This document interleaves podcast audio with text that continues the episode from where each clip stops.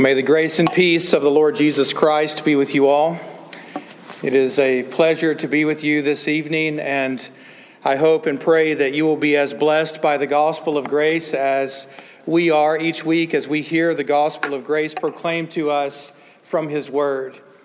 And so I encourage you at this time, if you will, to look in the Gospel of Luke, chapter 3, and there you will find our sermon text for this evening. We will not take the time to unpack every line of this story, but we do want to give a sense of what Luke is telling us in Luke chapter 3. To give you heads up, over the last few weeks, we have been in the Gospel of Luke, and we are trying to follow along with Luke's argument, where Luke says that he has written this book to a God lover, a man named Theophilus, whether he was an historical figure or just a generic name to mean God lover. Those of us who love God appreciate the fact that Luke has written to us. And he says that he's written to us in such a way that we may know the true truth of the things that we have been taught. And so Luke is trying to reconfirm for us the things that we've already heard about Jesus, but he has written his story and framed his story in such a way that he can confirm for us things about the Lord Jesus Christ to help us grow up in our knowledge and understanding of the Lord Jesus. Over the last couple of weeks, we have gravitated towards the themes in Luke 1 and 2 that deal with children. And so Luke has made it clear to us that God loves little children and that God uses little children for his purposes. And our children have benefited from hearing the story of God and how their stories are tied to the stories of little children like baby John the Baptist and baby Jesus. Well, today, as we go into Luke 3, we see that John the Baptist is no longer a little baby. He has grown up, and the things that God said to his parents through the angel Gabriel are becoming real. They're being fulfilled. And we get to see John living out his ministry and calling as God declared it to him. And so, with that in mind, having some background, I encourage you to stand at this time for the reading of God's Word from Luke chapter 3.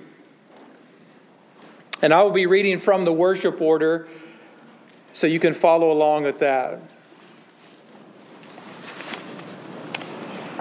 In the 15th year of the reign of Tiberius Caesar, Pontius Pilate being governor of Judah, and Herod being tetrarch of Galilee, the word of God came to John the son of Zechariah in the wilderness. And he went into all the region around the Jordan, proclaiming a baptism of repentance for the forgiveness of sins. As it is written in the book of the words of Isaiah the prophet, the voice of one crying in the wilderness, Prepare the way of the Lord, make his path straight. Every valley shall be filled, and every mountain and hill shall be made low, and the crooked shall become straight, and the rough places shall become level ways, and all flesh shall see the salvation of God. And he said, therefore, to the crowds that came out to be baptized by him, You brood of vipers, who warned you to flee from the wrath to come? Bear fruits in keeping with repentance, and do not begin to say to yourselves, we have Abraham as our father. For I tell you, God is able to raise from these stones children for Abraham. Even now the axe is laid to the root of the trees. Every tree, therefore, that does not bear fruit is cut down and thrown into the fire. And the crowds asked him, What then shall we do? And he answered them, Whoever has two tunics is to share with him who has none and whoever has food is to do likewise. Tax collectors also came to be baptized and said to him, Teacher, what shall we do? And he said to them, Collect no more than you are authorized to do. Soldiers also asked him, And we, what shall we do? And he said to them, Do not extort money from anyone by threats or by false accusation, and be content with your wages. As the people were in expectation, and all were questioning in their hearts concerning John whether he might be the Christ. John answered them all, saying, I baptize you with water, but he who is mightier than I is coming, the strap of whose sandals I am not worthy to untie. He will baptize you with the Holy Spirit and fire. His winnowing fork is in his hand to clear the threshing floor and to gather the wheat into the barn. But the chaff he will burn with unquenchable fire. So, with many other exhortations, he preached good news to the people. Now, when all the people were baptized, and when Jesus also had been baptized and was praying, the heavens were opened, and the Holy Spirit descended on him in bodily form like a dove, and a voice came from heaven You are my beloved Son, with you I am well pleased. And that is the word of the Lord. May God add his blessings to the reading, the preaching, and the hearing of his word. And all the church says, You may be seated. If you're familiar with the story of John the Baptist, you know that John the Baptist was a Nazarite, which means that John was set apart for the purposes of God all the days of his life. He was not permitted to drink wine or beer or even grape juice. He was not allowed to eat grapes or raisins. He was not even allowed to ever get a haircut or to get his beard trimmed.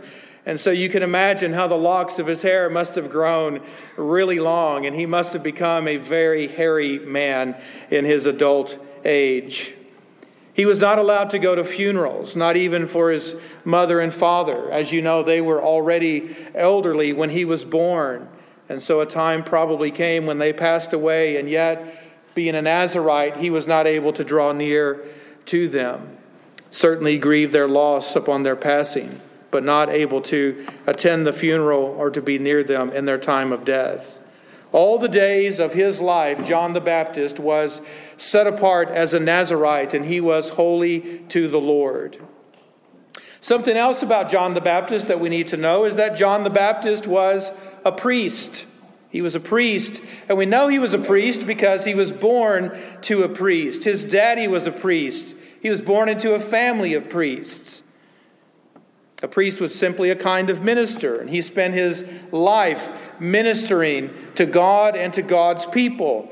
A priest makes sacrifices, they offer prayers, they teach God's word to God's people. And this is the very thing you see John doing out at the Jordan River. From the mouth of a priest, people were supposed to seek knowledge, and this is what's happening in the story various people say to him, Teacher, what shall we do? And then he tells them what they're supposed to do and how they're supposed to live. And tied to this priestly ministry, we see also that John was a prophet. And this is the way most people think of John the Baptist as John the Baptist, the prophet, the fiery prophet who was preaching hellfire and brimstone against the people of God. A prophet was a kind of preacher with a special message and a mission from God. And here John comes as a prophet. He's preaching that people need to repent. A word that simply means to change their way of life, to turn back to God, to do the right things. So, as you know, prophets like to use graphic words and images to make their message stick. And so, in this reading we just heard, John the Baptist is calling people snakes and stones, and he's talking about God's wrath and judgment and how an axe is laid at the root of a tree. All of these scary images are intended to get behind our defenses and get inside of our skin to our hearts to remind us that this is serious business. John is preparing people for the way of the Lord. And he is preparing not only the way for the Lord to come, but preparing the people to meet the Lord when he comes. A lot of strange things about John the Baptist. I've already mentioned how he was likely a very hairy man, but he also had a very strange way of dressing. He didn't dress like the other priests did. They tended to wear white garments that were very clean and pristine. And yet there's John the Baptist wearing animal skins, hairy garments, leather belts. Had a strange diet, locusts and honey, lived out in the wilderness. You think of Duck Dynasty kind of people when you think of John the Baptist at this point. And yet, when John starts preaching, people come out because they need to hear a word from God. God has been silent for 400 years, speaking through his word, speaking through the sacrifices, speaking in the ordinary means of grace, but silent in terms of there has been no prophet from God until John comes along. And when John stands up to preach, people take notice and listen. The, the Old Testament ended with these words from Malachi Behold, I will send you Elijah the prophet before the great and awesome day of the Lord comes, and he will turn the hearts of the fathers to their children and the hearts of the children to their fathers, lest I come and strike the land with a decree of utter destruction.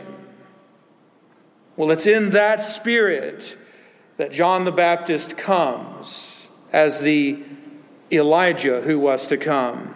And it's also in that spirit that we have spent the last few years and the last few weeks trying to turn our hearts to our children and turn our children and their hearts back to us.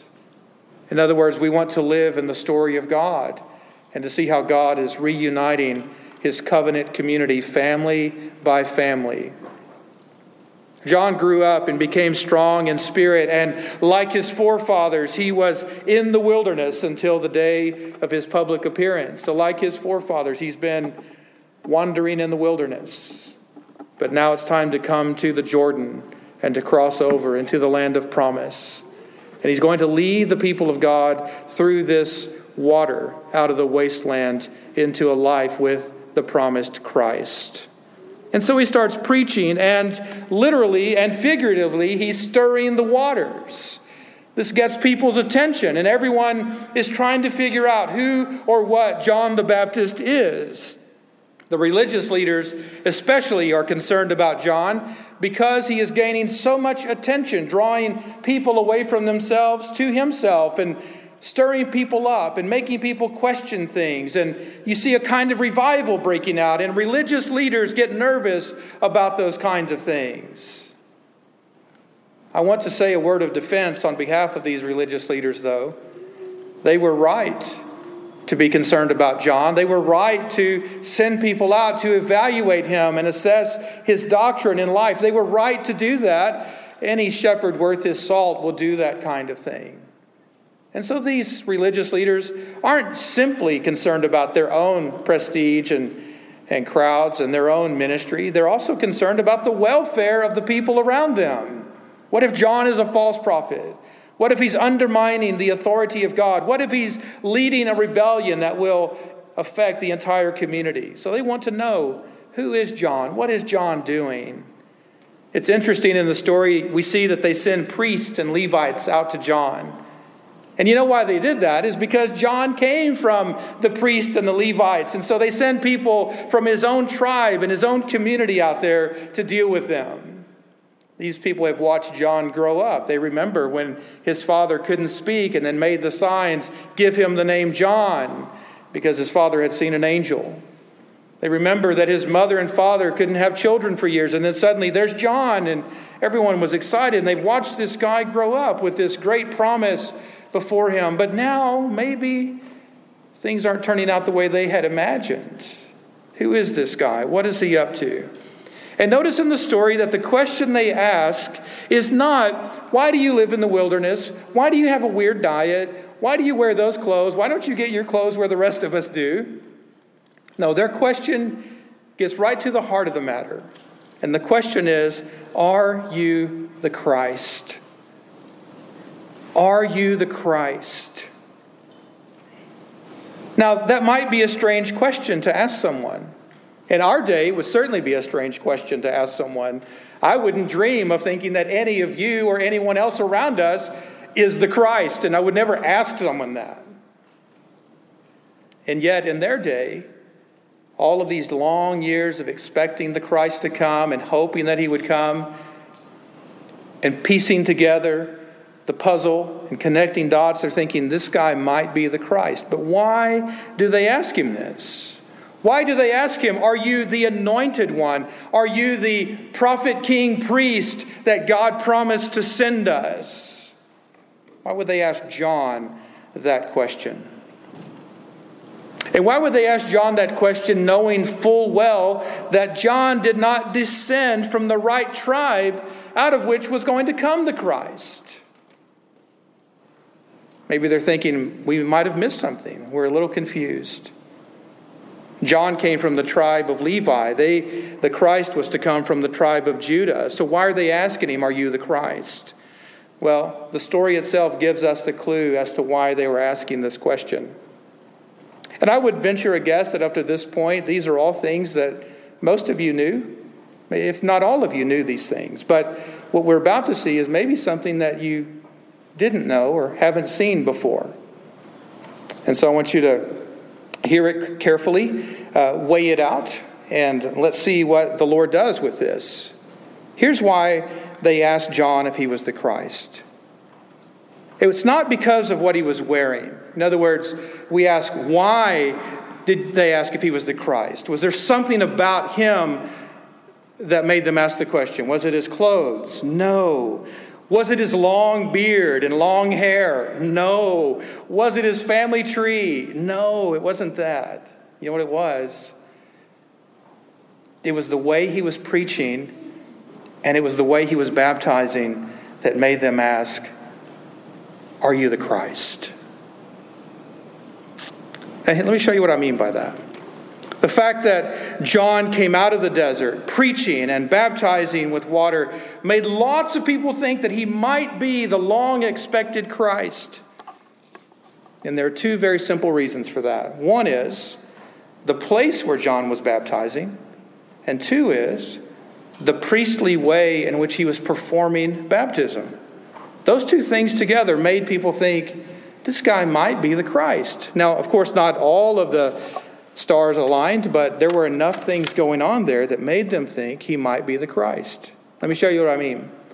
As for the place, what's, what's, what's the big deal about the place? Well, as for the place, John was baptizing people at the Jordan River.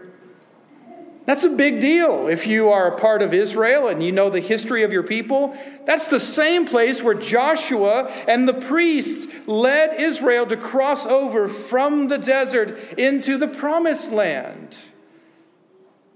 It's also the same place where Elijah the prophet crossed over the river before he was taken away into heaven by a whirlwind in chariots of fire. It also happens to be the place where Elijah passed the mantle on to Elisha. So once again, Elijah is here, and change is going to come.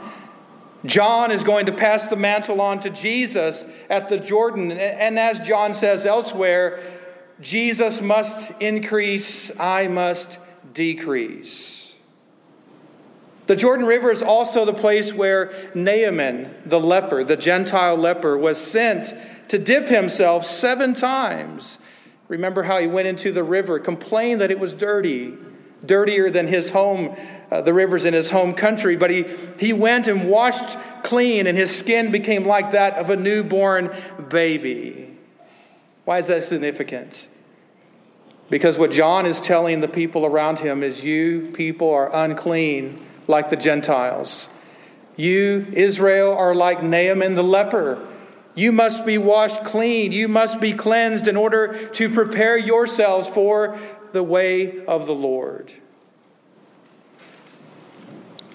So, the place in which John was baptizing was one thing that made people think this guy might be the Christ. But the other thing that made them think it was the way that John performed baptisms. John is baptizing the same way the priest before him baptized, and he baptized in the same way that the Christ was going to baptize according to the word of the prophets.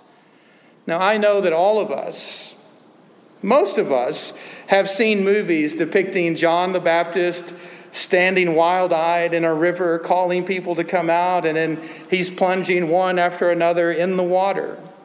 Many of us were baptized in that very way. I was baptized by immersion not once, but twice, because there was a lot of confusion where I came from over how many times and how often a person could be baptized. Perhaps some of you have been baptized in that way, perhaps even more than once. We know there's one baptism, but things get messy sometimes, don't they? So, all of us understand something of what John is doing here. And we tend to imagine that John is out there plunging one person after another underwater. And to be fair, there is a chance that John was doing that very thing. If you read in church history, there's a lot of discussion over how baptisms were performed. Was it by dipping someone or was it by some other way? I want to suggest to you, just food for thought, that perhaps John was baptizing in a way very different than we imagine. And I want to make a biblical case for that now. If you look at history, for example, Christian history, you'll see that in Christian history, Christian artists often portrayed baptism in their paintings on the walls of the catacombs, for example. And you can still Google those and you can look at the pictures that have been taken of Christian artwork where people are baptizing by standing in knee deep water and usually pouring water out of a shell or a cup or something onto the head of someone else standing next to them in or near water. This is early on in Christian history. This is the way people understood baptism. Sometimes they'll have a picture of someone holding a hyssop branch that's been dipped in water and the water is being sprinkled on those who are standing nearby. That's just from Christian history. And so, for those of you who wonder, why did the early church baptize by pouring and sprinkling? And also by immersing, all three things. Why did they do that? It's because early on we're trying to make sense of how these things were done. The point is that God didn't say specifically, do it in this way and this way only, okay? But I want to give you a biblical rationale for why John might have been baptizing in a way that made the people around him say, This guy might be the Christ. This guy might be the Christ. And here's what it was the scriptures portray baptism from the Old Testament into the New as a ceremonial washing, as a ritual cleansing. And the scriptures show us that these things were performed by sprinkling and by pouring. So I'm going to give you a few examples, okay? In the book of Numbers, you have Moses, who is a shadow type of Jesus Christ, who is called by God to cleanse priests by sprinkling the water of purification on them. Later on in the book of Numbers, a ceremonially clean priest was called upon to cleanse unclean people by taking a hyssop stalk and dipping it in water and sprinkling it on the tent and on all the furnishings and on all the persons who were present, everyone who had been near or touched a dead body. So this had to do with, uh, with death. In the book of Hebrews in the New Testament, Hebrews 9 10, the Hebrew writer describes these kinds of washings by sprinkling as baptisms. That's in the Greek language, baptisms. So we might ask, well, what does all this have to do with Christ, and why would anyone think that John pouring water and sprinkling water on people, what would that make people think he might be the Christ? Well, here's why. God spoke about the coming of the Christ throughout the Old Testament scriptures. And according to the prophets, the Christ was going to come. He was going to save his people from their sins, and he was going to set his people apart for God's own possession. And throughout the Old Testament, we hear these kinds of things said about the Christ. For example, God spoke through the Old Testament prophets, and he said in Isaiah 52 12, As many were astonished at you. His appearance was so marred beyond human semblance, and his form beyond that of the children of mankind. So shall he sprinkle many nations. And again, God said in Ezekiel 36 24 to 26, I will take you from the nations and gather you from all the countries and bring you into your own land. I will sprinkle clean water on you, and you shall be clean from all your uncleannesses. And from all your idols I will cleanse you, and I will give you a new heart, and a new spirit I will put in you, and I will remove the heart of stone from your flesh, and give you a heart of flesh. You can see the connections, can't you, between those prophetic statements and the mission and ministry of the Lord Jesus Christ, can't you? In the Great Commission, Jesus echoes the words of the prophets when he says, Go make disciples of all nations, baptizing them in the name of the triune God. God also spoke through the prophets and said in Isaiah 44 3, I will pour water on the thirsty land and streams on the dry ground. I will pour my spirit upon your offspring and my blessing upon your descendants. So, in this prophetic word, God's people are the dry and thirsty land, and God's Spirit is the water and blessing that is poured out from heaven upon them. God said through the prophet Joel in Joel 2 28 to 29, It shall come to pass afterward that I will pour out my spirit on all flesh, your sons and your daughters, your old and your young, even on the male and female servants. In those days I will pour out my spirit. And the apostles picked right up where the prophets left off. In Titus 3, God said through the Apostle Paul, When the goodness and loving kindness of God our Savior appeared, He saved us, not because of works done by us in righteousness, but according to His own mercy, by the washing of regeneration and renewal of the Holy Spirit, whom He poured out on us richly through Jesus Christ our Savior. And the Apostle Peter echoes all of this when he says in Acts 2 on the day of Pentecost, this Jesus God raised up, being exalted at the right hand of God, and having received from the Father the promise of the Holy Spirit, he has poured out this that you yourselves are seeing and hearing.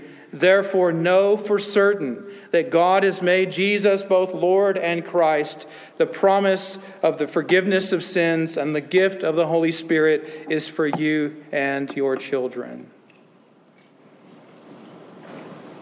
So, what does all of that have to do with John the Baptizer and with Jesus? Well, the religious leaders, the scholars, the lawyers, the theologians, the priests, they all saw that John was preaching repentance and that he was baptizing with water like a priest would, in the same way the prophet said that Christ was going to do. And in their meetings, they looked at each other and said, As crazy as it sounds, John just might be the Christ. Let's go ask him. And so they sent delegates out to ask him. And John denied it, of course. No, I'm not the Christ. I'm baptizing you with water, but there is one among you, mightier than I, greater than I, and he will come and baptize you with the Holy Spirit and with fire. In other words, he is going to come and he will bring with him grace and wrath, mercy and justice. And when he comes, everyone will have to deal with him. So John is simply preparing people for the coming of the Lord. Now, I want to say something here. Um, what I've just said to you might seem awfully theological and doctrinal. So, so let me now say something to you that's more pastoral. I can only imagine how some of you are feeling at this moment. Maybe some of you feel a little anxious Maybe you feel a little bit agitated. I hope and pray that none of you feel attacked. That was not the intent or goal of what we just looked at. But if you feel any of those things at all, let me please try to put your heart and mind at ease. While we're talking about a different mode of baptism here, and it's certainly different than what many of you have witnessed or experienced, it is consistent with what the scriptures teach, and it's consistent with what the Christian church has practiced through the years. But I want to make it clear from the standpoint of our denominations, and some of you are not familiar with uh, the, the PCA, which is our do- denomination. Uh, we make it clear in our standards that uh, we don't believe there is just one way to baptize. We don't fixate on the mode of baptism. Our standards make it clear that any baptism that has been administered by an ordained minister with water in the triune name of God is a valid and legitimate baptism. And we would never think of calling anyone to get rebaptized in a different mode than the one they were baptized in. As I mentioned earlier, I was baptized by immersion. And I feel no compulsion, no compulsion uh, to get baptized by pouring, and neither should you if you were baptized by immersion. If you were baptized by sprinkling, you shouldn't feel any compulsion to get baptized in a different mode, thinking that if I change the mode, maybe that baptism will be more legitimate and acceptable to God. No. We want to make it very clear that the mode of baptism is not the most important aspect of baptism. Want to make that very clear. And I want to do that by illustrating it to you in a way that you might not expect. In a few moments, we are going to come to the Lord's table. You will all be invited to come to the Lord's table. And what do we call this? It's not just the Lord's table, it's the Lord's Supper. And we're going to eat and drink with Christ and his church. And it's called the Lord's Supper. And yet, from a certain perspective, none of us would ever call a piece of bread and a sip of wine a supper. And what I want you to see there is that it's not the amount of the element, it's not the quantity of the element that makes the element uh, makes the sacrament valid. It's not the amount of bread or the amount of wine that you drink that makes the sacrament legitimate and valid. You know what makes it legitimate and valid? Is the gracious work of God in Christ. That's what makes it legitimate and valid. So when you come to the table, you might look in the plate and think, I want a big piece of bread because I want more of Jesus. You don't get more of Jesus with a bigger piece of bread. You don't get less of Jesus with a smaller piece of bread. You get all of Christ with however big or small the bread is because it's not about the bread, it's about Christ. What does that have to do with baptism? Well, some people are concerned at times that we don't use enough water in baptism. And can I say to you that it's not about the amount of water? If a little piece of bread and a little sip of wine is called the supper of the Lord, and if God is able to work His grace through those very tiny elements, He can do the same with a few drops of water. Because it's not about the amount of water, the quantity of water. You know what it's about? It's about the quality of the Lord and Savior who is at work through these things. So, I believe John the Baptist was baptizing perhaps by sprinkling or pouring. Some of you believe he was baptizing only by immersing. One of us is right, one of us is wrong. Maybe we're both wrong. Maybe we're both a little right. I don't know. But here's what I do know I know that John was doing his dead level best to prepare his people for the way of the Lord. And you can rest assured that your pastors are doing the same thing. We want you to be prepared for the coming of the Lord. And so let us rejoice in God's gracious work.